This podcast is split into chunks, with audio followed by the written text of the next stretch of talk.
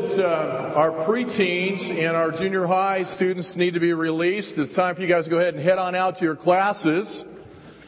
And uh, it's kind of starting off the bat here. A couple of announcements just want to make sure that were made as well. Uh, if you've got your calendars out, March 20th uh, is a LA Congregational Shrine service. Again, that's March 20th. And our chili cook-off, which was scheduled next week and has been moved out to March 6th. Are you cooking? More time to prep? Is that what I'm hearing? okay. Amen. Well, uh, on that note, before I start preaching, let's go ahead and go to the Father in prayer. Amen. Father, I just want to thank you for the opportunity you've given us today to come together as brothers and sisters in Christ.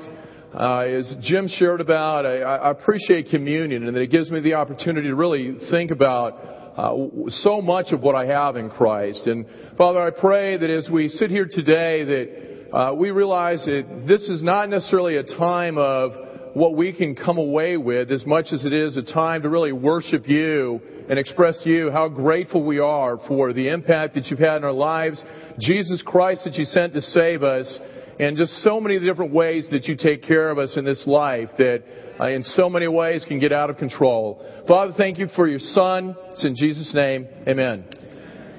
Know, one thing too, uh, if you, I wanted to tag this in the prayer and missed it. Uh, if we could keep Paul Hammond in our prayers, he just had his surgery on Friday. Uh, I hear he's doing well. Let's just continue to pray for him and make sure that he has an incredible recovery that comes out of this. And uh, my daughter Shailene was diagnosed with uh, both the flu and pneumonia earlier in the week. She's uh, responding well to the bag full of meds that she has, but uh, if you could play, pray for a complete recovery on her part, I'd really appreciate it. You know, we're uh, looking at uh, Jesus from a little bit different perspective, as we saw with the lesson that Brian teach last week.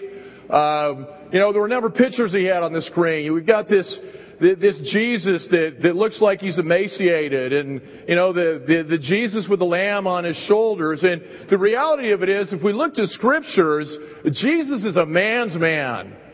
I mean, he is a man that deals with things. He doesn't have a problem being confrontational. He's a man of conviction. As we've seen with some of the titles that we've got coming up in the upcoming month, uh, this month, uh, he's a liberator. He's a leader. He's a fighter. The thing that we're talking about today is Jesus is a risk taker.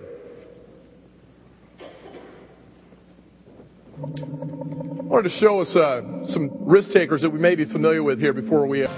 You know, it's amazing when it comes to men and women, some of the things that we'll do to get a little adrenaline cranking in the system. Hopefully you guys are feeling that way a little bit right now.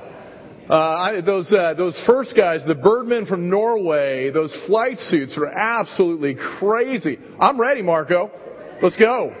The, the, motor, the motorcycle stuff, jumping canyons and creeks and that kind of thing, I, I think I'll pass on that. But uh, some of that plane stuff definitely looks pretty cool. But when it comes to risk taking, there's a couple of definitions that are out there. One of them states that risk taking means taking actions which might have unpleasant or undesirable results. Now, in putting these videos together, uh, needless to say, these are the ones that had a little bit more of the desirable outcome. Uh, I was amazed by the number of videos where you guys will probably be grateful that they weren't up on the screen, where things didn't work out quite so well. Another definition is it's a person who's not fearful of uncertainty and may even enjoy risky, speculative situations. He or she is a person who will take a chance or gamble in hopes of winning. You know, even in society today, it's just amazing the different things that we have because of risk. Uh, insurance. You know, what is that? Somebody sits down at a table somewhere. We may even have some of you in the, in the room here that, you know, eh, will take a look and assess a risk and put a dollar amount on what it is that is going on in that particular situation. But insurance is a risk reducing investment in which buyer obviously puts a small amount of money down and hope that nothing will happen, but it protects against a much uh, potential larger loss. Gambling is a risk increasing investment. You know, most of us are uh, familiar with Madoff and what took place there. You know, putting a lot of money into something, hoping for a much greater return. With, and obviously, those that invested with Madoff, the, the possibility of losing it all. Uh, there's so many different aspects of that. When it comes to jobs, we have people that uh, deal with risk management, risk assessment. And then what we're going to look at today, one of the things that I feel is that we have two types of recklessness. There's reckless risk and then assess risk, where, you know, you can kind of do a little count, counting the costs and make the determination as to, well, you know, the, the upside of this probably is a little bit greater than the downside. You know, when it comes to risk, most young people and adults today think that really the purpose of life is to have a good time. And it's amazing, as we saw, for the sake of a good time, what people are willing to risk. Ultimately, it's, in a lot of ways, it's looking for a momentary fix. I'm going to talk about a little bit more of that as we move forward here. Just uh, some of the things that I did as a kid, which probably weren't the uh, brightest things in the world to do. But when it comes to that fix, you know, we look at what goes on with the youth today. Our teenagers, they're so easily drawn into dangerous sports, reckless driving, drugs, promiscuous sex, and violence. And in a lot of ways, that can carry on over into our adult lives as well. You know, as a kid, I had a pretty uh, challenging upbringing. Uh, and it was probably a good thing. I might not be alive today, but I had a mom that really leaned on me. There wasn't a whole lot of freedom. I didn't get out of the house very often, and I, I was a band nerd. And with that, I had the opportunity during those evening band practices to uh, kind of fudge a little bit with the time that I was going to be getting home.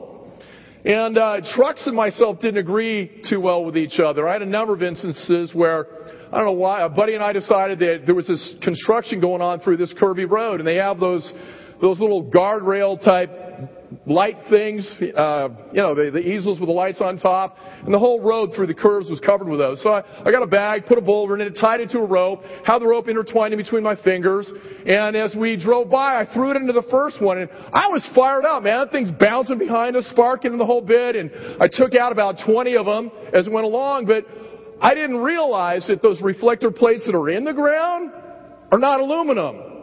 They're steel. And that wonderful thing wrapped around, and I just about lost these two fingers as the rope shot out from in between my fingers. Another instance where uh, I was engaged once before, uh, prior to uh, meeting Jackie, and uh, things were not going super well you know, I made this road trip up to San Francisco to visit my then fiance who was in, in Stanford Medical Center. Uh, she almost died from anorexia. Uh, they had to pull out the defibrillators with her at one point. I guess her electrolyte balance was totally shot. And I, I think I was feeling, looking back, I didn't realize, but probably pretty depressed about the overall situation. And I remember uh, driving up to the Bay Area in a Mazda RX-7, making the trip in about three hours and 45 minutes. Um, and that included getting busted by the highway patrolman that I thought I had pegged as I came down the five in the grapevine. I saw him waiting for me ahead. So I slowed down, cruised on by, and needless to say, I guess we're, you know those signs that say beware of the aircraft, blah, blah, blah. They're real. They, they clocked me. And uh, I very smugly cruised by him at 55. That's when the speed limit up there was 55, and he proceeded to pull out behind me. But I look back, I was driving through the five in this incredibly thick fog where I could only see a car's length in front of me. And I remember racing a Porsche down through there. Obviously, for me to get there in three hours and 45 minutes, I was in excess of 120 miles an hour a good part of that trip. Uh, you know, I had a 67 El Camino for those of you that are the car junkies. It had a 396 turbojet, turbo 400 tranny. I race all the time. Reckless, high risk. It really is amazing that I'm here today, just looking back at a lot of those situations. As an adult, you know, I, I think I do a little bit better job today, you know, in the risk assessment area. Uh, you know, you kind of count the cost before you do things. But, uh, going back uh, a number of years ago, uh, I worked for Hummer. Uh, I'd owned a couple different Hummers through that period of time, and I did a lot of off-road events that I sponsored, coordinated, and helped people off-road.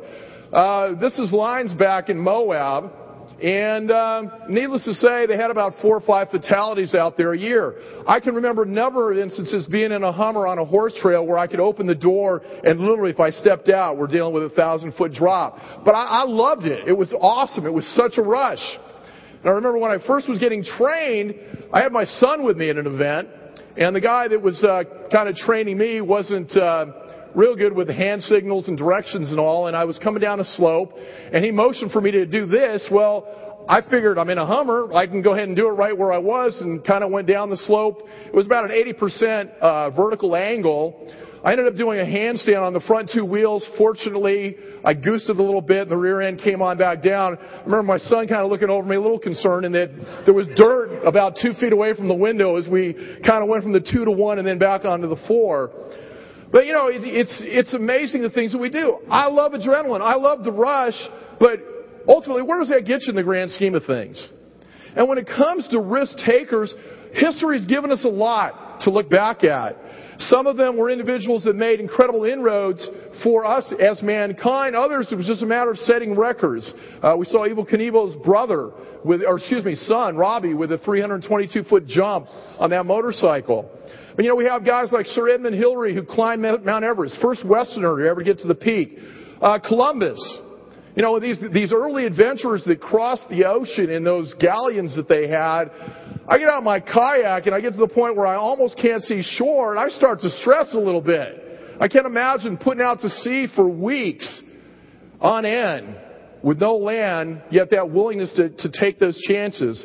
You know, we have Lewis and Clark across the United States, Amelia Earhart, Charles Lindbergh when it comes to airplanes and some of the things that were set there. Uh, learned something new. I thought Alan Shepard was the first man in space. It was actually Yuri Gagarin in Russia, April 12th of 1961, and Alan Shepard followed up a little bit later, May 5th of 61. We have Martin Luther King, incredible civil rights, activist that died for his cause and his convictions. And then the world record holders, Evel Knievel, Steve Irwin, risk taking. There's a couple quotes that I, I wanted to read here. It says, in the long run, we get no more than we have been willing to risk giving. And then T.S. Eliot states that only those who risk going too far can possibly find out how far one can go. You know, I think the thing that ultimately we need to realize is without risk, there's no reward. You know, if you ask someone on a date, if you risk involved, I know for me, it, it, it was a long time coming because I didn't want to hear those wonderful two letters. N-O. No. It's one of the things you risk, right? But if you don't put it out there, there is that possibility that you might get a response that you want, right? Getting married involves risk. That's why when I proposed to Jacqueline, I kind of snuck in the back door on it. And rather than asking her if she wanted to marry me, I, I knew that she'd already been engaged before too, and I asked her if she had an aversion to wedding rings. She told me no. So we were engaged that night. I dated her for a month. We were engaged for a month and then we eloped.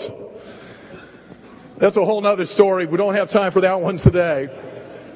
Um, you know, when it comes to sports, again, without taking risk, I mean, you gotta push the envelope, you gotta push the envelope, and ultimately what can happen? You blow out a knee, your career's gone. But without really going after it, it keeps you from being that all-star, that individual that can set those kinds of records.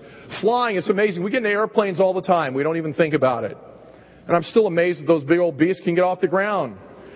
You know, for, for some of you, my wife, if you've driven with me, my wife would say getting in the car with me is being a risk taker. I feel the same way when she's driving, but anyway. but you know, and again, it's amazing how many times we'll take risk and, and do things that, you know, whether it be going after a, a bigger paycheck, a better degree, a bigger TV, bigger home, or things that can generate what we view as being more prestigious, and we don't even really think about the risk in those situations. And when we look at the world as a whole, most people take risks to please themselves, but very few are interested in taking risks to please God. You know, we can allow the fear of risk to keep us from gaining the rewards that the Bible talks about, that God promises when it comes to Christian service. I appreciate the brothers and sisters that were up here singing today. You know, and, and the musicians. There's risk involved. You know, especially starting out and training and going after it. There's always that fear of maybe missing a note. And sometimes it happens. But thank God they're willing to take those risks. And we get the incredible music that we have worshiping God on Sunday afternoons. Amen? You know, I appreciate those that lead, those that speak, preachers that preach the truth, not fluff, but the truth in accordance with what the scriptures say. You know, anyone who works hard for Christ will stand before Him on that day of judgment.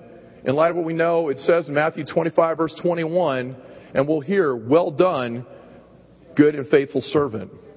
You know, I think a lot of times we can get caught up in, in, what we've got. We feel a lot more comfortable in suburbia today, in our climate controlled homes, with all the gadgets and electronics and robotics and everything else that this world's going to that maybe can save us a little time or keep us from doing a little work so we can watch our big screen TVs.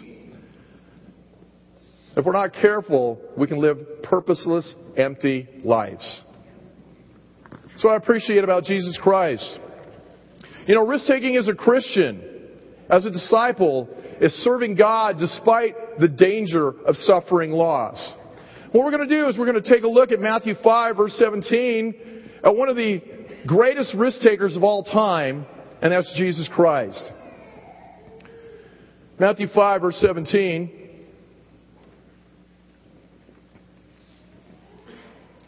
You'll turn there with me.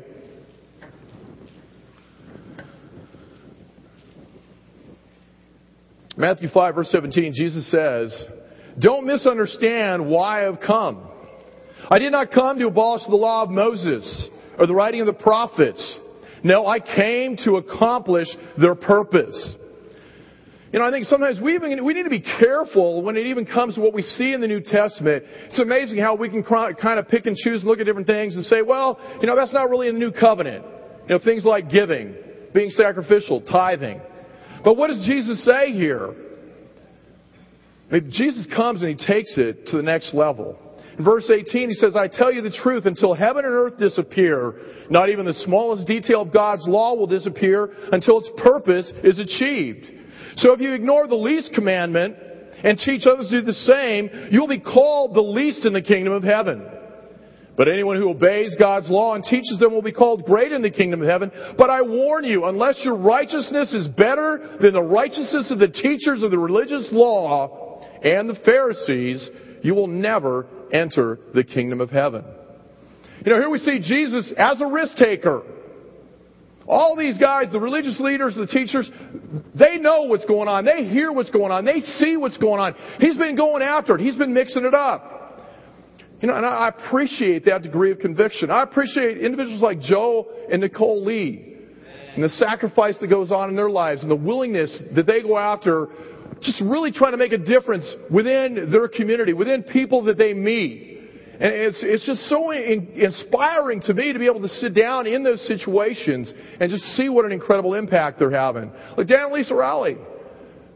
Again, just really making a difference. And there's so many, I could go on and on in here, but I think we all need to be in that mix. Amen? Amen. Verse 21. It's interesting. Jesus, throughout this passage, says, You have heard, but this is what I say. Really trying to make, a, make an impact or make a point.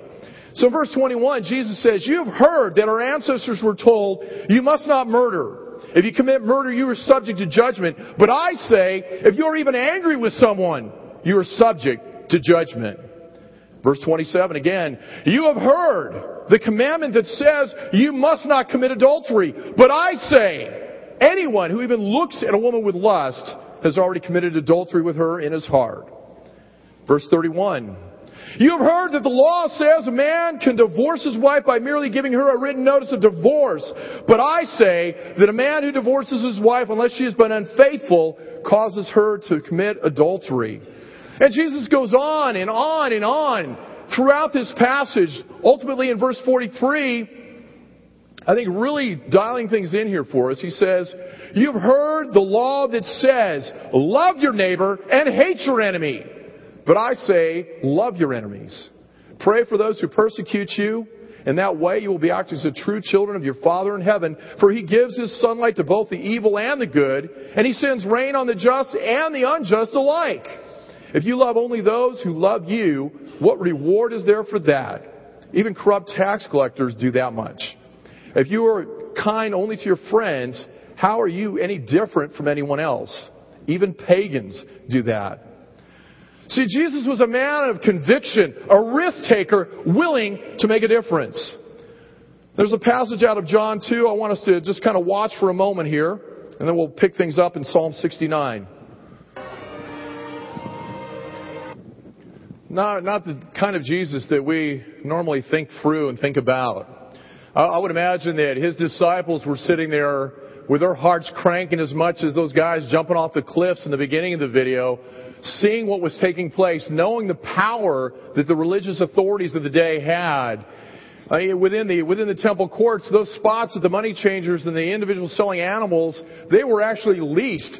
They paid to be there in the courts, the temple courts, so that they would have that opportunity to, to make money on those that would pilgrimage into town and maybe didn't have the animals or the proper coinage for uh, making the purchases for their sacrifices. You know, in Psalm 69 verse 9, it reads, Passion for your house has consumed me, and the insults of those who insult you have fallen on me. Just to see that degree of conviction that he had, and this wasn't just some random outburst on his part. If we, we go back and we take a look at the parallel passages in Mark 11, he had actually scoped out the temple the night before and was amazed by what was taking place. So he put together, he braided that cord and went in knowing exactly what he was doing. This just wasn't some outburst, but he realized the temple was a place of worship, not to be desecrated by the degree of corruption that the religious leaders of the day were going after. I mean, I can't even begin to imagine. You, you have this incredible temple, and you got the stench of the sheep, the goats, the, the cattle, whatever it was that was being herded in there, and the noise and everything else where people were supposed to be worshiping. Got a little uh, diagram of the temple here. What we have is just, there's four actually different areas uh, that it's broken into. You have the Holy of Holies, which is surrounded by the court of the priest. Once a year, they actually go in and make atonement for the entire uh, country of Israel, or the Israelites. You have the court of Israel, this little narrow band right here, which is where the man would go in and worship and pray. The, out, outside of that, you have the court of the women, and then this entire area outside. This is on an area of about 30 acres in size this was the court of the Gentiles. So you can kind of see the degree of separation. You have the priest, you have the men, you have the women, and then this area out here is where the actual money changers and those selling animals were. And this was supposed to be the place of worship for the Gentiles who had converted to Judaism. I can't imagine being able to go into that kind of a setting and really being able to focus a whole lot on God. I don't know about you, but I think even thinking through again what we do when it comes to our Sunday services, really understanding that as it was with the temple, the temple was not a house of sacrifice or offerings or teaching or prophecy or preaching, but it's a house of worship. And really making sure that we have that kind of a mindset when we come in here on a Sunday. That we're, we're here to worship God and to give to one another. And with that worship, that we're here in a timely manner. And we really understand the importance of what it is that we're doing on Sunday. You know, the temple building, as I said, kind of broken out into a couple different things. You had the Holy of Holies, which was the naos, and then the temple precincts were all the outer areas. And with that, I think the, you can see the degree of division that ended up taking place through the years. And Jesus, as we know, came to destroy all boundaries. In Ephesians 2 verse 14, if you want to go ahead and turn there with me, we'll take a look at that. It was interesting with the Gentiles, if they were to stray into any of those areas, it was posted on a high wall around that whole courtyard that it would be punishable by death. That's how the Gentiles were viewed at that point in time. We know Jesus had a much different mindset when it came to each and every one that walks on the face of this planet. In Ephesians 2 verse 14 it reads, For Christ himself has brought peace to us he united Jews and Gentile into one people when in his own body on the cross he broke down the wall of hostility that separated us. He did this by ending the system of law with its commandments and regulations. He made peace between the Jews and Gentiles by creating in himself one new people from the two groups. And you can, you can see that what took place in those temple courts, the religious leaders of the day had to have been ticked off and felt threatened you know, it's amazing. You look back at the Levitical priesthood when it was first established, it was a matter of protection for the Israelites. It was a matter of mediating between them and God. It was a matter of serving. But we know as we go through the Bible, we see this transition where it isn't, it wasn't about serving the people, it was about them themselves being served. You know, we look at Eli and his sons, Hophni, and I'm forgetting the other one off the top of my head. Phineas, I believe. Hophni and Phineas. And we see that where, where their mindset went, it was about what they could get, what they could come away with. It didn't have anything to do with their role as a priest or mediator for the people. Jesus came to totally destroy that and set things right. If you'll turn with me to John 2, verse 18.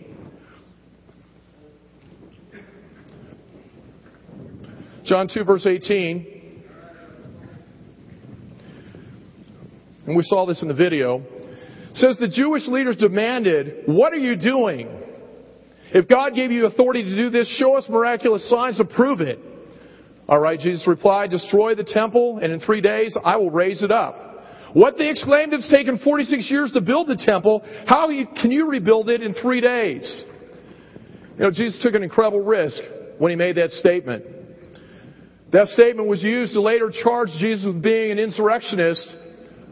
And in Matthew 26 and in Matthew 27, it was the very thing that was used to taunt him when he was on the cross dying for our sins. Know, I said this earlier.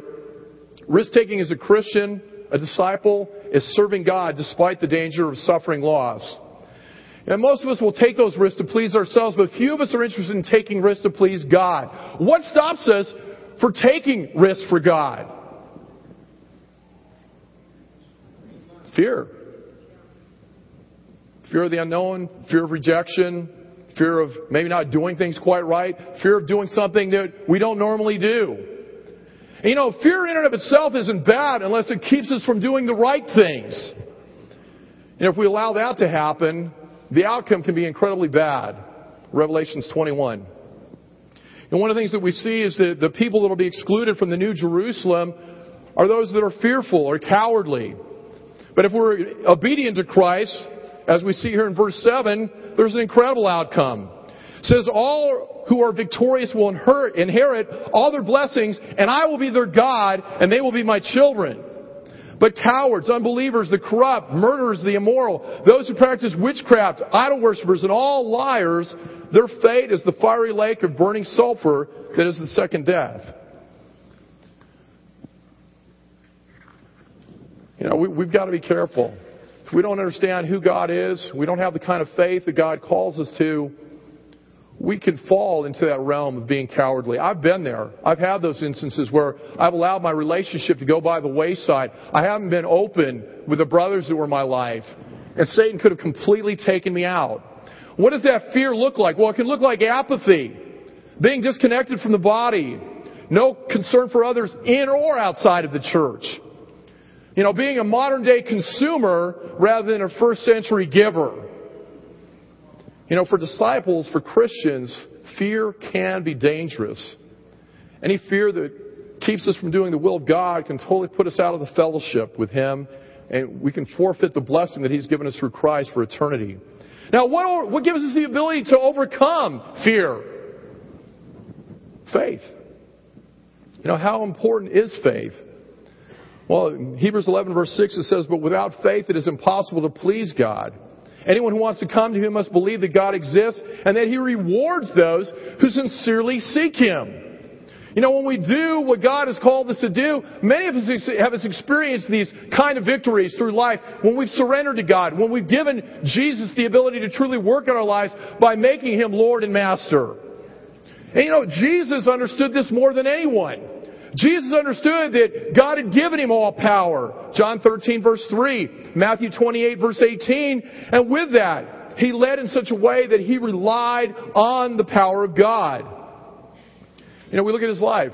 Prayer and fasting, followed by action, led to incredible miracles.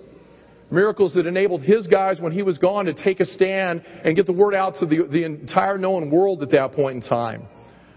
And that each miracle that he performed was because of his faith in God. It enabled him to overcome those risks. Jesus taught that anyone can risk serving others when they trust that God is in control of their lives. I mean, didn't Jesus say that we would go on to do even greater things? What was the greatest thing that Jesus faced? Well, I personally believe we'll, we'll see that when we turn to John 13. Turn with me, if you will. John 13, verse 3.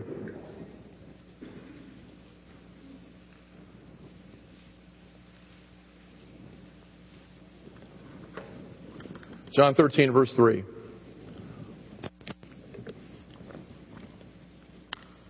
It says that Jesus knew that the Father had given him authority over everything, and that he had come from God and would return to God.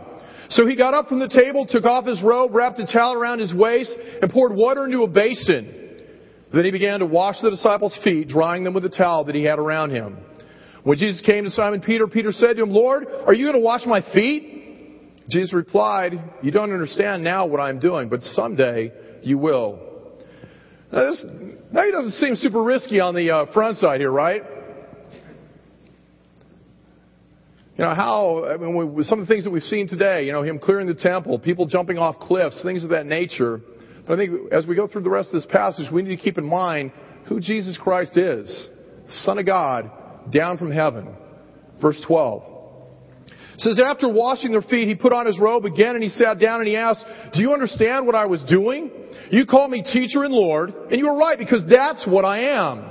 And since I, your Lord and teacher, have washed your feet, you ought to wash each other's feet. I've given you an example to follow. Do as I have done to you. I tell you the truth, slaves are not greater than their master, nor is the messenger more important than the one who sends the message.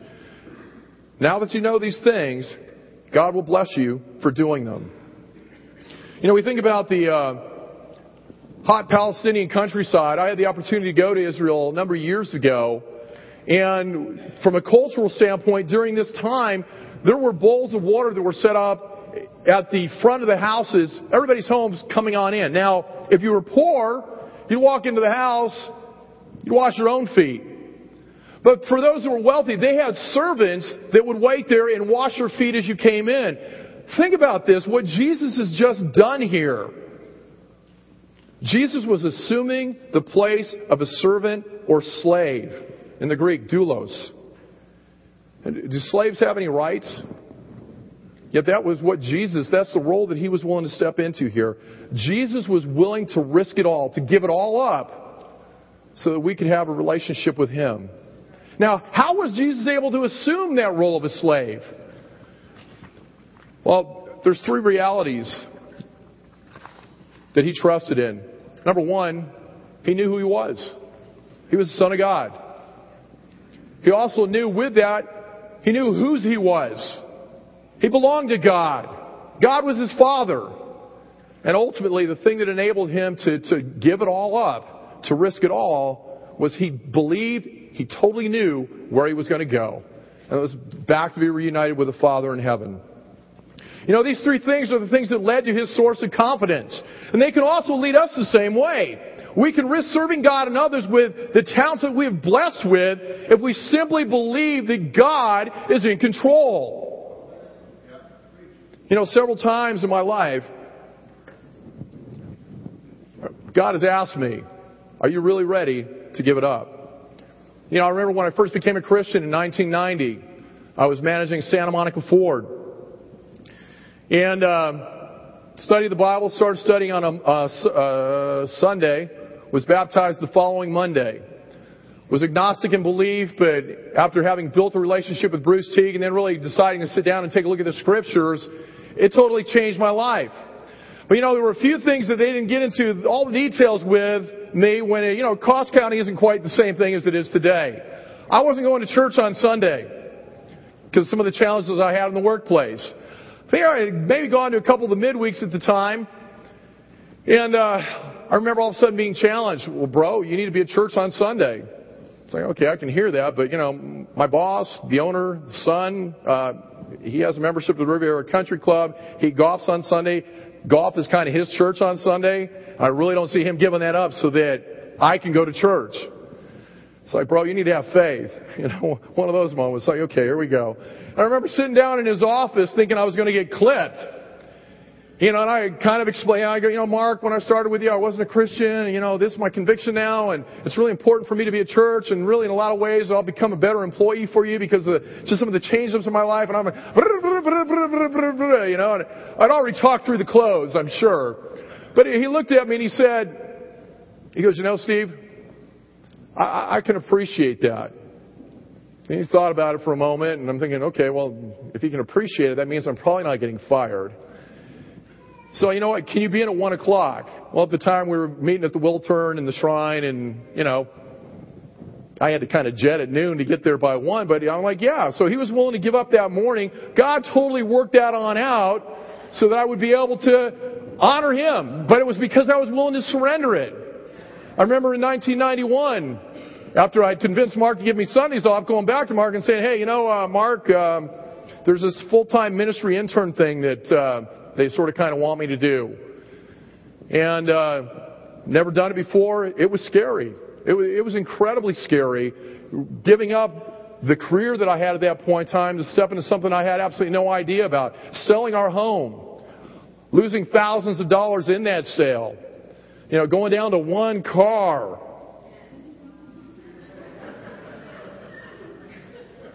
I don't even want to think about that too long. I'll never remember, you know, see you later, babe! I'm heading out! No, you're not, I need the car!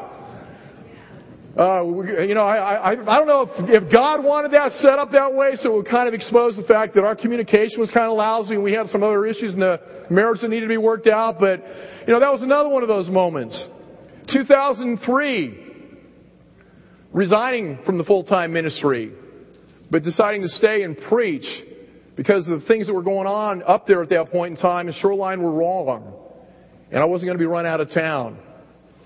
I was going to take a stand on the Bible, but transitioning back into the secular world after having been out of the secular world, I mean, you know, the resume looks a little funky. You know, I had this like 12 year gap from auto sales. But you know, God again was good. A guy that used to work for me, Philippe Naveau, called me there was a management position. I, I thought he wanted me to go back and sell on the floor. I, I, couldn't even imagine that. It was the most lucrative job that I had ever been blessed with. I mean, Jackie and I were making three times what we made in the ministry, coming out of the ministry. You know, selling Hummers. I mean, come on. Tough, right? But you know, then in, in 2008, things did get a little tougher. 2010, moved to Denver you know, was in a position where, you know, it might be kind of nice just to sit in the middle of the church somewhere and not have a whole lot of responsibility and have somebody take care of me for a change. And, and be in a situation where financially things were going to be really, really easy. And then you get that phone call. You know, and I, somebody really helped me out with this. I, I couldn't understand the timing. I couldn't understand what was going on, but one of the brothers that I had been getting advice from, I don't even remember who it was at the time, but he said to me, he goes, bro, think God just wants to see if you're willing to surrender it up again. Risk as Christians. And you know, I'm blessed to be one of, in one of the most incredible places on the face of the planet with such an awesome congregation to be a part of. But because of the willingness to understand that God is in control and the willingness to take those risks. Believing God's in control. You know, when we do that, when we believe God is in control, we can take big risks. And what I want to throw out there to you, one of the things I was kind of excited about this and walking back through it, you know, I did a lesson on fasting. I was really convicted. I haven't done a very good job with that through the years. But looking at this, it's nice to kind of see my life still being dotted with those incredible risks. What I want to throw out there to you today, when's the last time you took a big risk? Really took a big risk. Threw something out there God to see what He would do with it and then move forward with it. So, you know, we can give up impressive positions, titles, and incomes if called to do so. We can be sacrificial in our giving of time and money. And know that if we truly put God in control, surrender to Him, that He'll meet our needs. That we can have a godly impact in our homes and our communities and not stress out about what tomorrow will bring. We won't waste precious time trying to protect what we have. See, a Christian who desires to see God use him in a mighty way must rely on God's strength, not the strength of themselves. Jesus relied on God. You know, he was demonstrating the route to royalty by serving. So the way to royalty is service. The way to greatness is ministry, meeting the needs of others. The way to power is through humility. The way to greatness, again, ministry. The way to position is serving. The way to rule is giving. You know, as you sit here today, it's kind of interesting. We look at the history of this country. There's always been two types of people in life. There's settlers and there's pioneers. A settler is a person who settles in a new colony or moves into a new country. You know, it's interesting. There weren't a whole lot of definitions on uh, settlers. There were a lot of definitions on pioneers. Open up an area, prepare a way, take the lead or initiative in, participate in the development of, open up and explore a new area, pioneer space. One, the first colonist or settler in a new territory. You know, and some of the synonyms for pioneer are pretty cool too. Innovator, trailblazer, groundbreaker. Open up, initiate. You know, a settler cries out, Is it safe out there? And the pioneer yells back, It's awesome! Come on out! As you sit here today, which are you? You just kind of settled on in? Good with the status quo? Pew potato? That's P E W. Not, not, not, not the smell kind. A pew potato. Are you content with being a settler? Or are you a risk taker, a pioneer? See, God needs pioneers, men and women that are willing to go out and make a difference, take a risk, to be someone different, to go out against the grain and to turn things upside down for this world. You know, some of you in this room have been contemplating Christianity. And you have the scriptural knowledge, but you've yet to take that risk and step out to be someone different and get baptized. See, here's the thing with that nothing is riskier than doing it without Christ. You know, some of you have been around a while. You don't like the fact that you have become complacent, that you're a settler. Simple solution Quit waiting for someone to give you a title. See a need, meet a need. Take a risk. Be a pioneer. Make a difference. Let's make 2011 the year that you become a risk taker.